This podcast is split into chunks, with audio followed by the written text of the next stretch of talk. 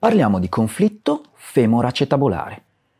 Pare da recenti studi che la combinazione di diversi cluster di test possa aumentare notevolmente l'accuratezza diagnostica nei pazienti affetti da tale sindrome, riducendo così le spese di indagine strumentale e tutelando maggiormente la salute dei pazienti.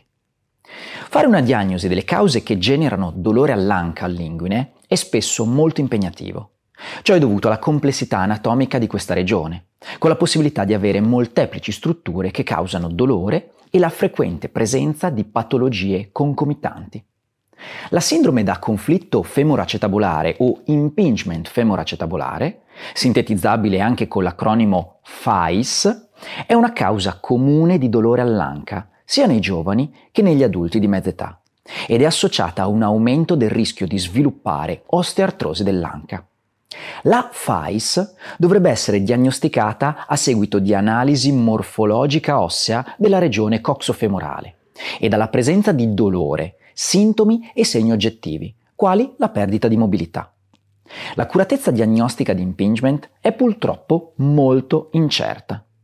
Tuttavia, pare che aggiungendo la valutazione del ROM di rotazione interna al FADIR test si possa aumentare tale accuratezza nella clinica.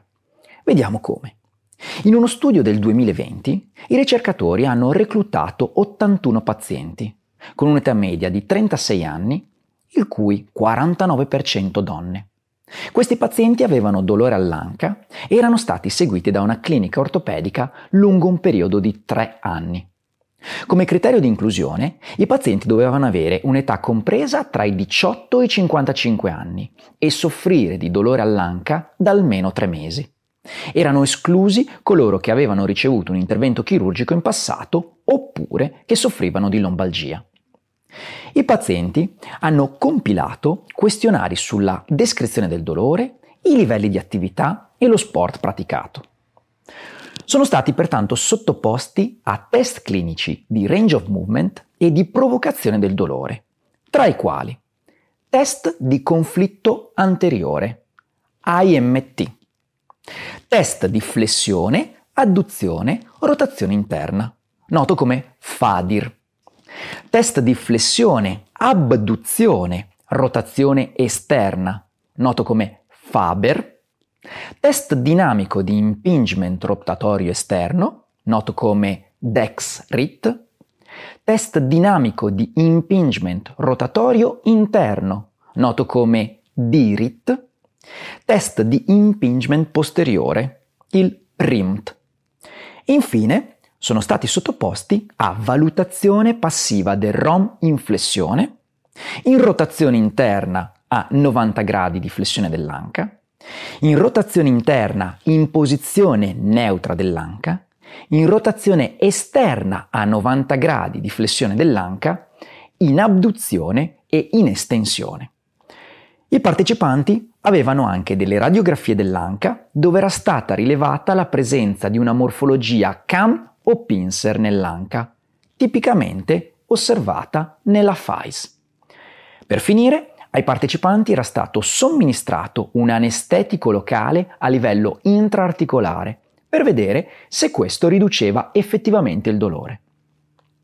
I partecipanti sono stati pertanto classificati come aventi sindrome da conflitto femoroacetabolare se 1. presentavano sintomi, 2. avevano la morfologia CAM o pincer tipica della FAIS rilevata a raggi X e tre avevano avuto una risposta positiva all'iniezione di anestetico. È stata quindi misurata l'affidabilità dei test clinici e la loro accuratezza diagnostica per identificare le persone con FAIS. E i risultati sono stati davvero incoraggianti. Il 51% dei partecipanti è stato classificato come affetto da sindrome da impingement femoroacetabolare, in base ai criteri di cui sopra. Questo è un punto di forza molto importante dello studio, in quanto il rapporto tra pazienti con e senza una data condizione clinica ha bisogno di essere il più vicino possibile a 50-50 per ottenere una solida accuratezza diagnostica dei calcoli. Di tutti i test di conflitto, solo il FADIR e l'IMT avevano una sensibilità superiore all'80%, il che significa che un risultato negativo del test può essere utilizzato per escludere la sindrome da conflitto femoracetabolare. Nessuno dei test aveva una specificità adeguata, il che significa che un test di impingement positivo non può essere utilizzato per diagnosticare FICE.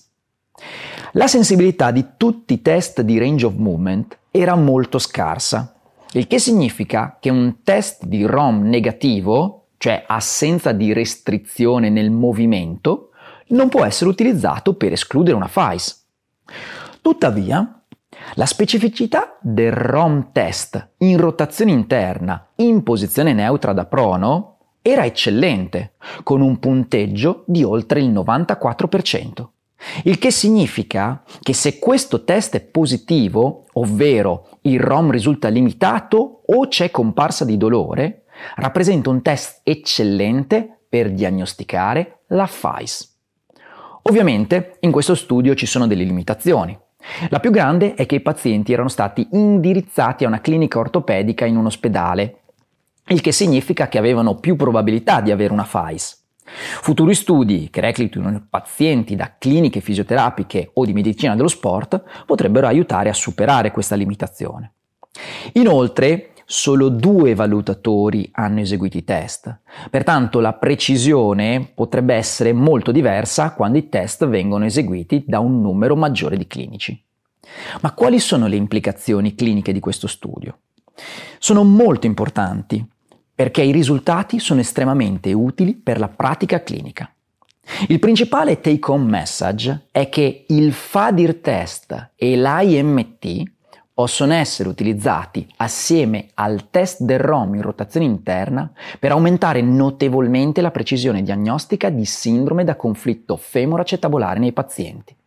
Se il paziente pertanto ha FADIR e IMT negativi, quindi nessun dolore e nessuna restrizione, allora il clinico può essere ragionevolmente sicuro che il paziente non abbia FICE.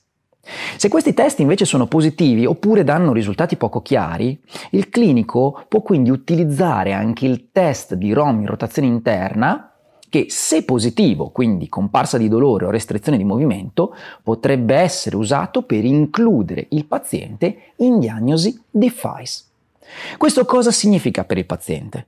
Significa che i clinici potrebbero non aver bisogno di ottenere immagini diagnostiche aggiuntive come RX o risonanza magnetica per confermare la diagnosi di FICE. In questo modo si ridurrebbero notevolmente i costi della diagnosi sia per il paziente che per il sistema sanitario, oltre ad evitare i potenziali danni sulla salute legati ad indagini strumentali come le radiografie. Su Streamed abbiamo parlato proprio di sindrome da conflitto femoracetabolare nella rivista di settembre, interamente dedicata al dolore di anca. Se vuoi approfondire, ti consiglio di leggerla perché troverai tanti altri consigli interessanti per valutare e trattare questo tipo di problematica, secondo quelle che sono le ultime evidenze scientifiche. Scopri di più andando su streamededu.com e accedendo con il tuo account alla sezione Revisioni scientifiche.